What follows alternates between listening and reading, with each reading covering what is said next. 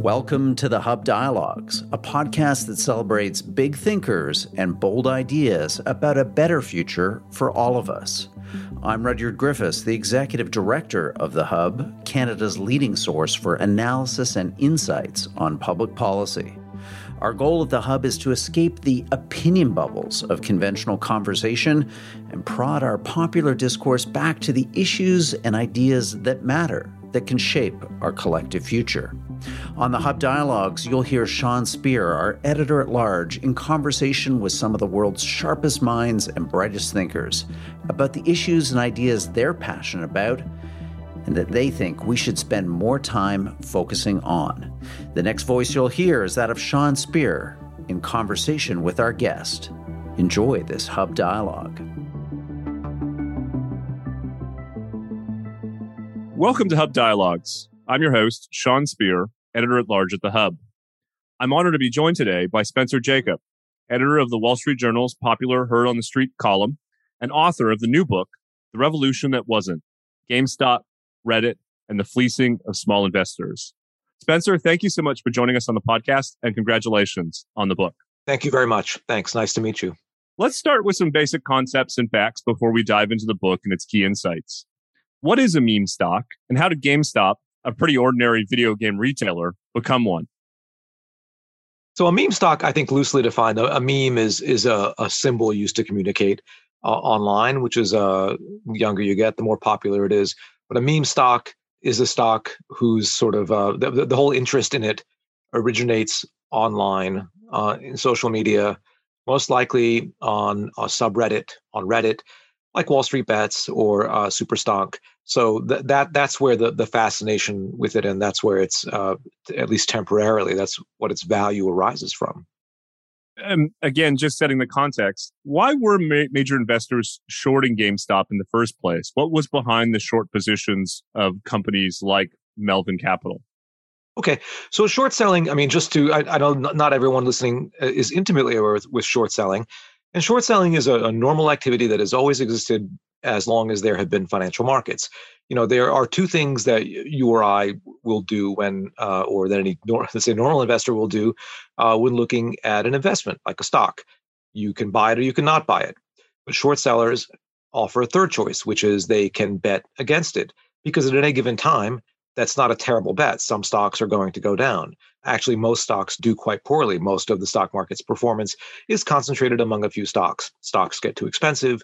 Maybe they're uh, uh, fraudulent, or some bad news is expected, or some bad news is expected about the overall market. So the way that they do that typically is without owning them, they they sell them. They sell a stock uh, by locating a borrowed share somewhere. They say, "Hey, I'm going to borrow your share. You don't need to actually do anything. You just need to pledge this share to me." And uh, say that I borrowed it and I'm going to sell it. And uh, I'll say it's I'll sell it at ten dollars, and when it gets down to eight dollars, I'm going to buy it somewhere in the market and then give it back to you. And I just made two dollars. Everyone else lost two dollars, and I, I made two dollars. It's a pretty tough bet to make. And if you think about, un- unless you use borrowed money or something like that, you as an investor, the worst thing that can happen to you is you lose all of your money in a stock or a fund that you purchased. You lose 100%. They're not going to come take your house or your car. You just lost your money. And the most you can make is infinity. Stock won't go to, to infinity, but it can go very, very high. Some stocks have appreciated tens of thousands of percent over the years. For a short seller, that formula is in reverse. The most that they can do, if they bought Enron the day before it went bankrupt, the most they can make is 100% very quickly.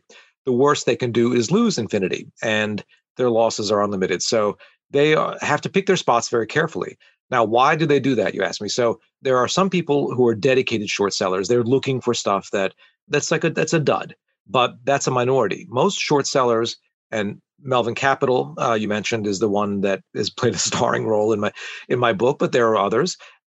They do it as a course of business. So Melvin Capital, they invested in consumer and retail stocks and things like that. So uh, I don't know that this specifically was their position, but maybe they said Best Buy, which is a big chain uh, here and I think in Canada too. Uh, Best Buy, I like their business. I think it's going places. But instead of just buying Best Buy, I'm going to also sell short GameStop, which I think is a bad business that's been losing money. Their business is very poor. Now, let's say it's a good year for uh, all retailers, then maybe both of them will go up, but Best Buy will go up more. Or if it's a really bad year for the whole stock market or for retailers, then both will do poorly. But GameStop will do worse because, in his judgment, it's a worse stock. So it it creates some sort of a buffer to his portfolio. And in addition to that, it creates a form of borrowing because if you sold a stock, then you have the cash that someone paid you to sell the stock without having owned it. And you can use that borrowed money and buy more of the stock you like. So it's a way of making big concentrated bets. Now, Melvin Capital specifically was very successful at this until this episode in which it had a really really awful time uh, putting it mildly so they earned above market returns by doing this um, and so that's that that was the the setup uh, going into this episode that's great, uh, Spencer. Thank you so much. If I can just ask one more contextual question, and then we'll move on to the book and it, its fascinating insights and, and analysis. What is a stock market corner, and why is it illegal?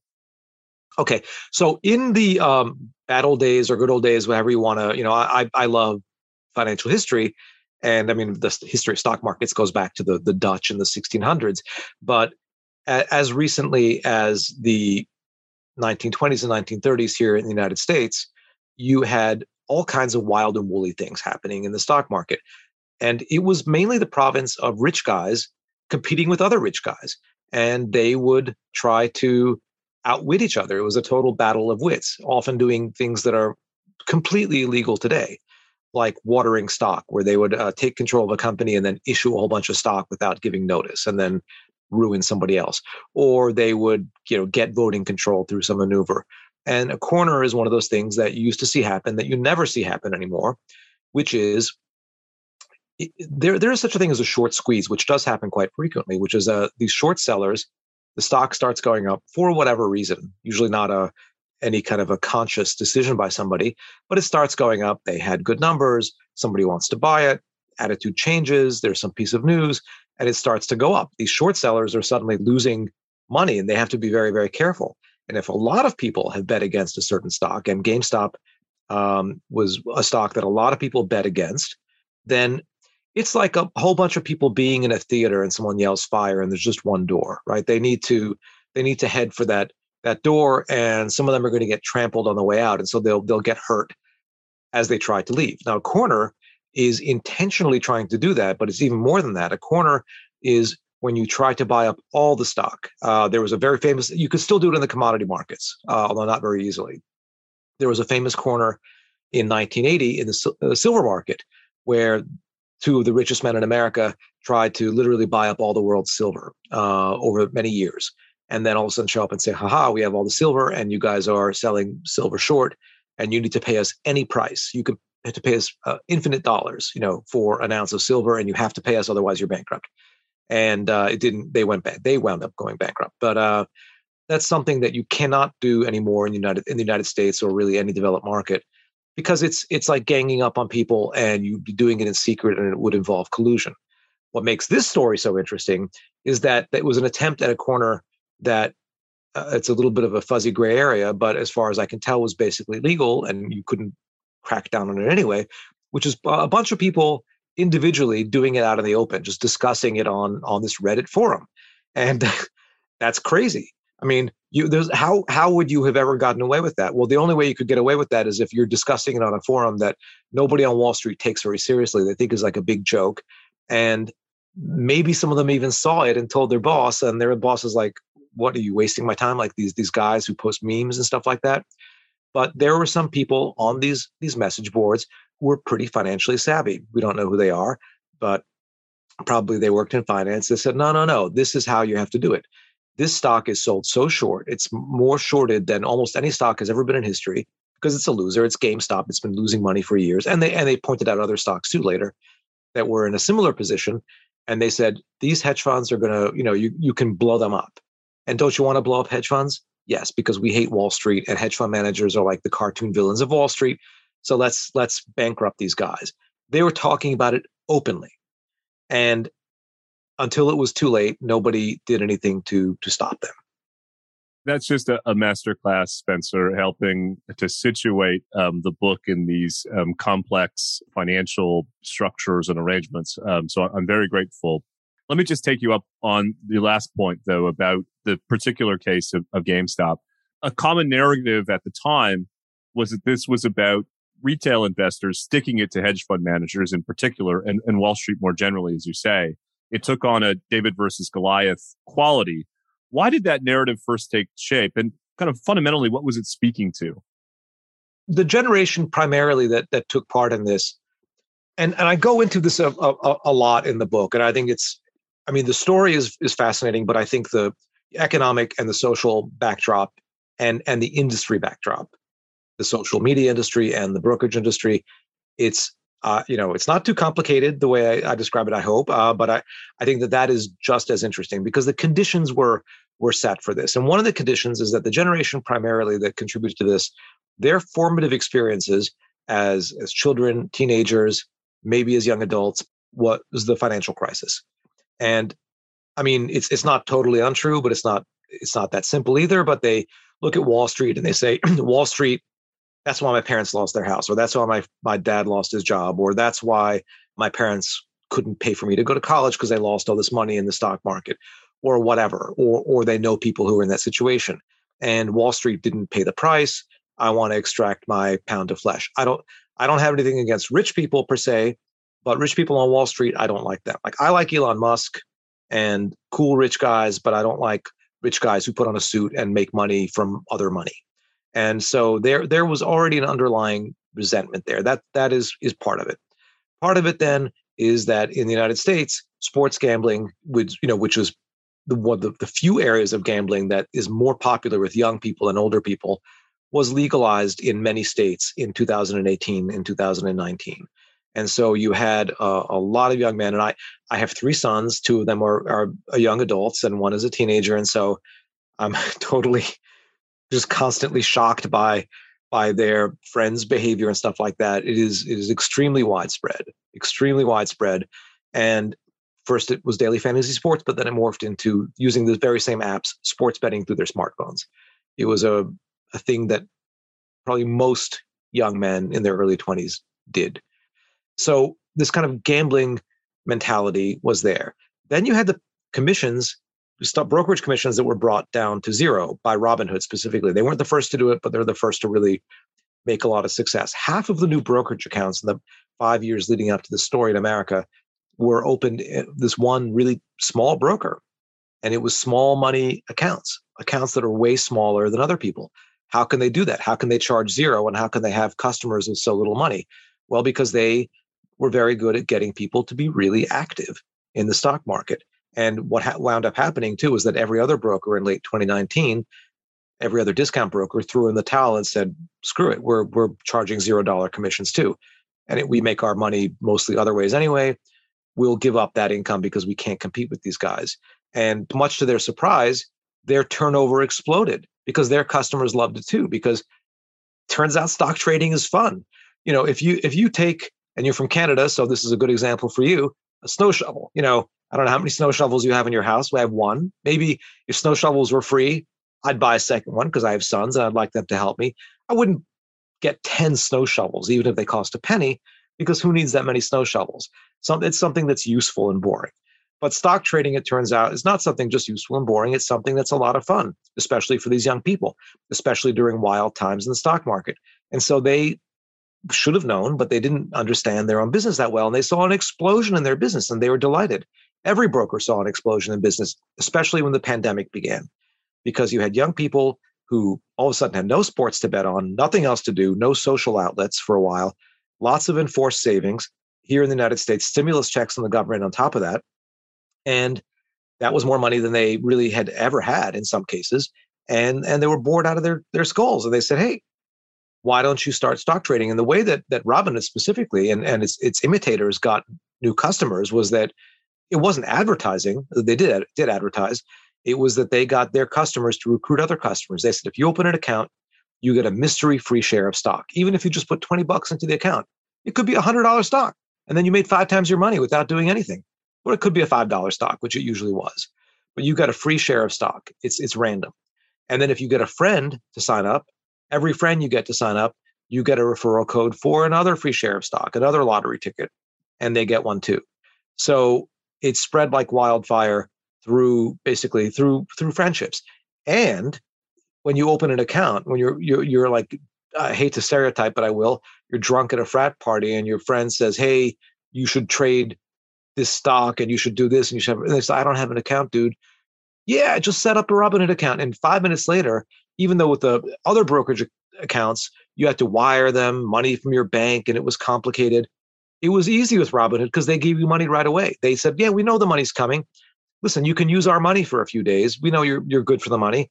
and you can start trading right now. So five minutes later, you're buying a stock. You know, there's you didn't even have time to cool down and stop thinking about it. And all of that led to an explosion in activity. In, in terms of the overall turnover in the stock market, you had an explosion, but then the share that was made up of, of small individual traders quadrupled roughly in a, the period of a, a year. And it happened at a time where you had the most wild market ever. Remember that the stock market plunged you had the most rapid ever fall from an all time record to a bear market ever, ever, ever. Then you had, by an order of magnitude, the fastest ever recovery. And in that year, following the bottom of the market, 96% of stocks rose. So, you know what? It wasn't like sports betting where it's kind of like a 45 55 wager. It was a 96 4 wager. You know, almost everything went up the key wasn't making money the key was finding the things that made the most money so everybody felt like a genius and success is a very bad teacher in finance uh, in anything it's a very bad teacher in, in finance the first thing that you experience is uproarious success and your your your parents or your parents friends or your parents stockbroker saying i wouldn't do that you know and he's wrong and you're right and you you got advice from some random person on social media who turned out to be right and your dad's broker at morgan stanley was wrong well, guess what? You're going to keep on trusting those people. So it was a perfect formula for an influencer driven crazy thing to happen in the stock market. And then we got to the GameStop squeeze. So let's pick up the story there. You know, you've, you've explained how meme stocks in general can take shape. How did GameStop become a, a meme stock? So GameStop had a few characteristics. One is that it was a, a, very bad business. It had been losing money for years. It just reported uh, earnings the day that we're speaking. Uh, I know this is recorded, but it reported earnings last night and reported its fourth consecutive year of losses. So it still is a money losing business. Uh, that's not generally a business you want to invest in, and it's a business that's being kind of digitized or was being was being digitized out of existence because people bought. And I know this very well because I made fewer and fewer trips there with my sons as they kind of weren't buying discs; they were buying stuff online. They didn't need to go to a, a brick and mortar store anymore. So people like Melvin Capital, Gabe Plotkin felt very safe betting against it, too safe. And they felt very unsafe betting against other stuff. All kinds of other, all kinds of dumb, harebrained stuff was going up, even if there was bad news. So if you're in the business of selling stock short, or at least that's part of your business, you had an awful year in 2020 because all kinds of insane stuff went up a lot. But here was something no one was going to get interested in, right? There was GameStop. There was AMC, the movie theater chain that was months away from bankruptcy because there was a pandemic and people are streaming movies now. And there was BlackBerry, pride of Canada, I know, but you know, I have not had a BlackBerry in a long time, and you probably haven't either. There was Nokia. You probably haven't had a Nokia phone in a long time either. And there's Bed Bath and Beyond, which is a retail chain here that was being Amazoned out of existence. So companies like that, they all had uh, a, a lot of people feeling very safe betting against them. And what was the worst thing that was going to happen? Maybe somebody would show up and buy GameStop for 50% more than it was trading for in the stock market. And then you'd have a really bad day as a short seller. You wouldn't be bankrupted, you just lose money, right? No one thought that it, you know, it would go up 2000%, right? I mean, that that was just not in your financial model. So that that's why those stocks, but also GameStop specifically was a for these mainly young men was a, a, part of their childhood. And so they felt more emotional about it than they might have felt about a different stock. They were totally familiar with this business because they had been, just like my sons, they had been frequent visitors to it. And, you know, there's a very heavy overlap between gamers and people who are doing this, 100% almost, right? And they conflated uh, hedge fund managers who they already had an inclination not to like betting against it with them wanting to put it out of business, which is not the same thing betting against a company is not trying to put it out of business. It's betting that its stock price is going to go down. It's counting on it going out of business, maybe, but it's not causing it to go out of business, which is a subtle but important distinction. Anyway, so that's that's why GameStop came into this, and GameStop was the most heavily shorted stock out there. And you had some colorful characters show up and make the opposite bet. Ryan Cohen, also Canadian, a lot of Canadians, he, Canadian stuff to talk about here. Ryan Cohen, who's he's now uh, he lives in the U.S., but he's grew up in Canada, born in Canada, uh, entrepreneur who started Chewy.com, who is a millennial, who showed up with a big stake that really lit the fuse in the late summer of 2020 for this episode that reached its uh, its crescendo in January, late January 2021. You're one click away from getting access to all the Hub's best analysis and insights. Go to our website, www.thehub.ca, and sign up for our daily email newsletter per diem. Each morning at 7 a.m. Eastern, in your inbox, you'll receive the cutting edge thinking and analysis of our smartest contributors, all curated for you based on the issues and ideas that are moving the public conversation. Sign up now, free of charge, at www.thehub.ca. Now back to our program. So, um, at that point, it seems to me uh, it's it's worth asking about the book's title because it alludes to that crescendo. Why, in your view, did the revolution fail? Why was, in the end, the narrative about taking on the hedge fund managers and Wall Street wrong? I have to say that there, there are people who are going to say it didn't fail for me. I bought it and I made 10 times the money and I sold it. So you don't know what you're talking about. When you're talking about a group of uh, a million or two people, you, are talking about them in aggregate, not uh, individually. And so but just put put that out there. Yes, I understand that, uh, of course, but they had two goals, and they didn't all have the same goal. Some had one, some had the other, and some had both, because the, this group is not a monolith. But basically, their two goals were stick it to the man by giving Wall Street a black eye and make a ton of money. And as a group, they failed on both counts. And and I'll, I'll explain. The Wall Street part is is very simple. Why they failed is because Wall Street is a really big place there were a whole bunch of hedge funds that made money on this just by dumb luck, being in the right place at the right time, or jumping on the bandwagon or identifying this. There are a whole bunch of, of people on Wall Street who are not in the risk taking business, like Robinhood, the main broker, that had a bonanza.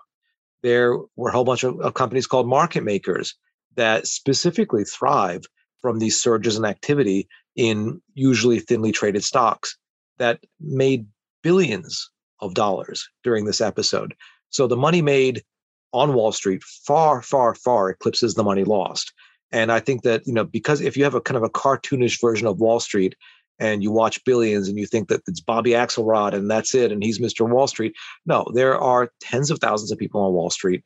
They liked this. They always like it when lots of, of fresh money shows up and thinks it's going to outsmart them. You never outwit Wall Street as a group individually maybe yeah but but uh, as as a new group coming to wall street that thinks it's figured something out never and that's why i call it the fleecing of small investors because small investors are regularly fleeced on on wall street. They're fooled into thinking that they can beat it. That that's wall street's marketing message is that you're an investor you can do this you should try this you know you can you can outsmart us you know it's it's playing to all kinds of human psychological foibles and flattery. And the the exact opposite is actually true. Uh, not only should you not try, but you know the you really should not try. But you know you you are not a good investor. Uh, we humans are just not good investors. It's the human condition. It has nothing to do with your smarts.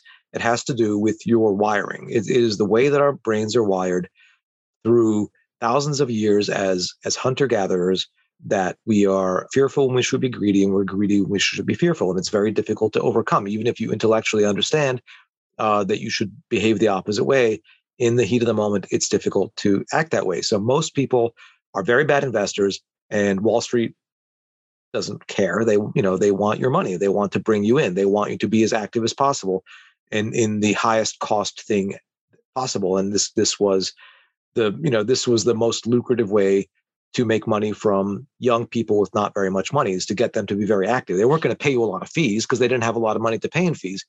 But if there there was a hidden cost to their activity, which was hyperactivity, then that was great. And they really perfected it uh, with these brokerage apps like Robinhood.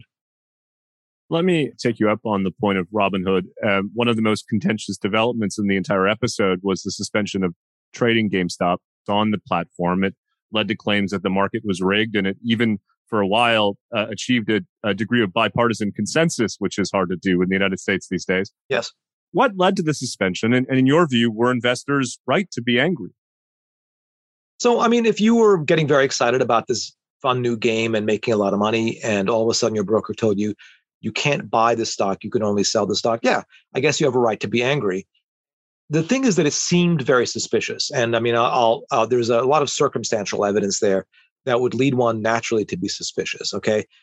It was like kind of like JFK assassination type stuff where there are all these coincidences, but not a conspiracy, prob- probably. Right. And in this case, definitely not a conspiracy. You had Robinhood when you had all these hedge funds on the ropes. You had Robinhood come out and say, you can't buy. Like, what do you mean? You, you can only sell, you can't buy. That's never been done before. And they didn't do a good job of explaining it. And they were really in a quandary because they were hours away from going out of business. And when you're a financial firm, you don't say, "Hey, we're actually hours away from going out of business, and this is why." And here's a you know technical explanation. They they were initially vague until they they raised some money later that day, and so they didn't do a good job initially of communicating because they're they were in a difficult position. But then you had Robinhood's main counterparty was Citadel Securities. Well, Citadel Securities is controlled by the same man who controls Citadel LLC, which is one of the biggest hedge funds uh, in America. We don't know if, what that hedge fund does. It's secretive. Maybe they were losing a bunch of money. We, what we do know is that Citadel gave a bunch of money, $2 billion that week to Melvin Capital, which was losing a ton of money, which lost almost $7 billion for its investors. It almost blew up. You know, $7 billion in a few days is crazy to lose that much money on these stocks that aren't even major stocks. You know, it wasn't, it wasn't they weren't even a big part of their portfolio, but it's just the losses were just so devastating. And, and there was so much, you know, borrowing, uh, effective borrowing built into it. So, hey, Citadel gives money to these guys to bail them out, and Citadel's doing business with them. And we know that Citadel's talking to Robinhood, a, a normal course of business, but whatever. And they stop it, and they're kind of rescuing these hedge funds. The fix is in. It's you know heads, heads you win, tails we lose. Basically, that's the way they saw it, and that's how every politician saw it. Whether or not they understood it, maybe they had some staffer whispering to their ear, "No, actually, let me explain what a clearinghouse is, and this is what happened." They didn't care. They were not going to you were not going to win any political points by giving some nuanced explanation of it. You were like, this is an outrage. You had people on the far left and the far right and the middle and talk show hosts and everybody going crazy about it that day. Congressional hearings were called that day. And the justification for calling the hearings was this outrageous thing that happened. The explanation, I can go into the explanation. It's it's in my book. I think that the, the whole story is is interesting, but I think that the one sort of I had to put it in there. The one possibly boring chapter is explaining how how this happened and why this happened. I mean, I need to to explain it, you know, for the for the record. The explanation is is boring, but basically Robinhood did too good of a job. Robinhood got his customers so excited about such a narrow group of things that the formulas that its broker had, its which is a clearinghouse, which is like a actually not even a private company, it's it's part of the the government, quasi part of the government, said we assessed your risk and you need to come up with $3 billion in three hours, which they could not do. And then the only way that they could stay in business and avert a kind of a cast, which would have been bad for its customers anyway, the same thing would have happened, but their money would have been frozen for weeks, not days, is that they said, you know, you can't buy these 13 stocks. Sorry, you know. And then they they explain themselves, but to this day, it is the shooter on the grassy knoll. The people will not let go of the conspiracy theory. You know, conspiracies cannot be killed uh, online. I'm just going to ask uh, two final questions, one specific and then one kind of big picture looking into the future. The specific question for which I don't have a good answer, I'd love to hear your thoughts is why do you think GameStop's share price has remained over $100 since this experience? Why hasn't it fallen back to pre meme stock levels? Well, two, two reasons for that. One, one that's very straightforward and one that's not so straightforward. One reason is that GameStop and also AMC, which was another meme stock, they went out and they said, you know what? We have all these enthusiastic investors. Basically, every investor that knows how to value a company, every investment fund, everybody else uh, basically has left. All we have left are insiders and index funds that have to own this and a bunch of retail investors. And we're going to take advantage. This company is in trouble. This company has been losing money for years.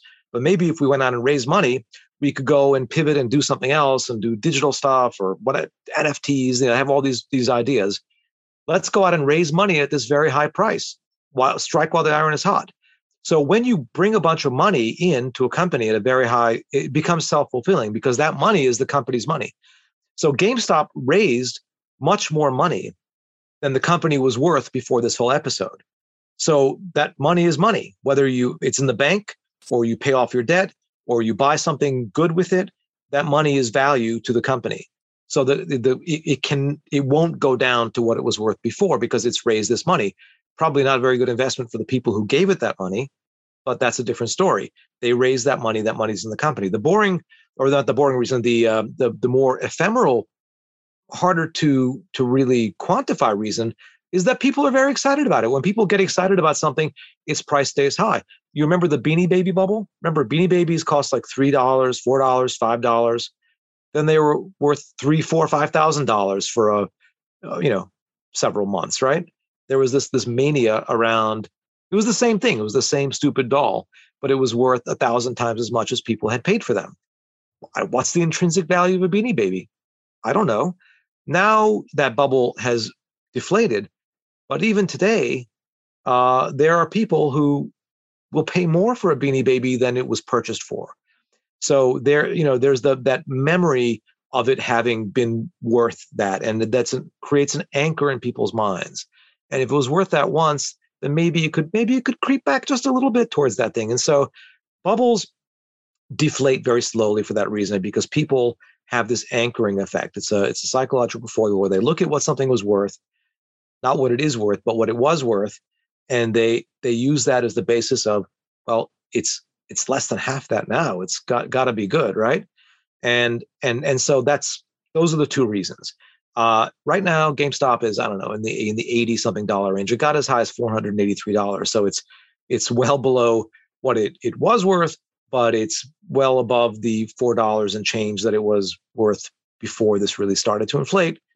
The The correct price is is probably somewhere in between. Also, you have new management, and you have this guy Ryan Cohen, who's now the chairman of the company, and talking about NFTs and what have you, and who knows? You know, maybe he'll figure something out. And he he was a very successful retail entrepreneur, so maybe maybe he will figure something out. He just hasn't hasn't shown it yet, but maybe maybe he's really smart and will turn the ship around. You know, so there are all kinds of stories you can tell and all kinds of uh, anchoring, and and that's that's that's a long answer to your question, but that's why. Let me wrap up with a big picture question. As I said, this whole episode, for better for worse, contributed to the perception that the market is shaped by these big players behind the scene and retail investors are sort of pawns in a game. To the extent that that perception is now uh, particularly shaped the views of this particular generation, what do you think the long-term consequences of this experience will be in terms of people's trust in investing and the market?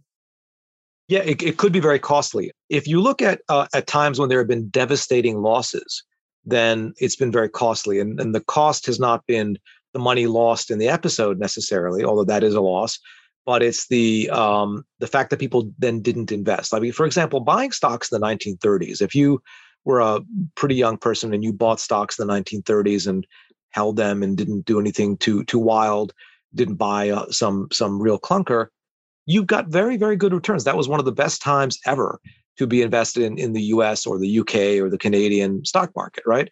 But people thought you were crazy if you if you invested in stocks then because the memory of the losses in 1929 to 1932 were so fresh. It was so devastating. Why on earth did you do that?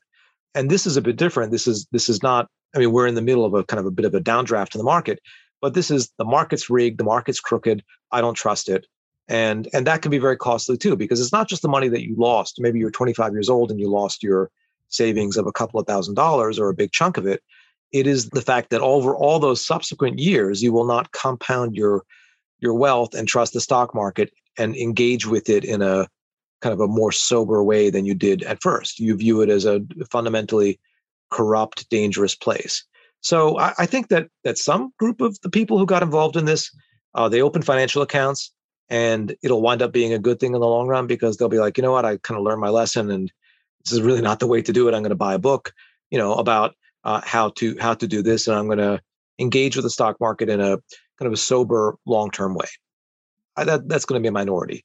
Then there's going to be a small, I hope, very small minority that's conspiratorially minded that continues to engage. There are people who keep putting their life savings into these meme stocks because they they believe that there's going to be another short squeeze that's like like the coming of the Messiah. You know, AM, look at AMC 500K. They think that AMC is going to be $500,000 because there's going to be a, a massive short squeeze. And you point that to them, you know, AMC is going to be worth three times what the entire US economy is worth. Like, you really believe that?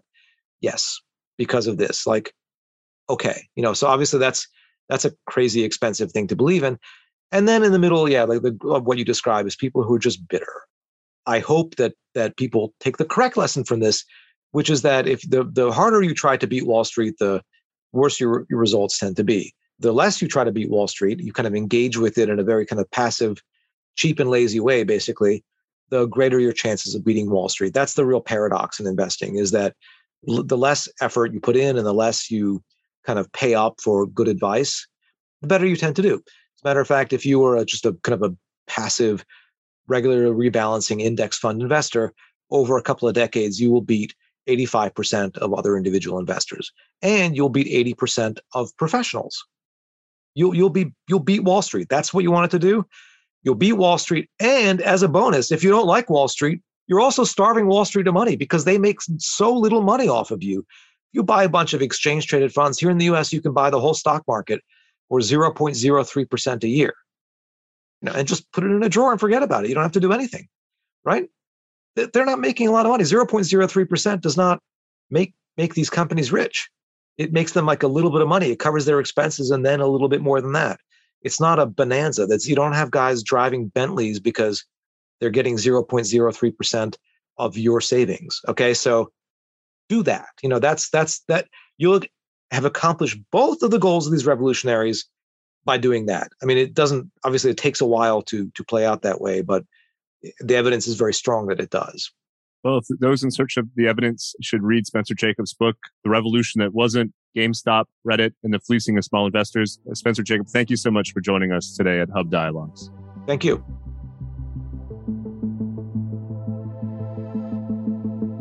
Thank you for listening to this episode of the Hub Dialogues, brought to you by The Hub, Canada's leading source for analysis and insights on public policy.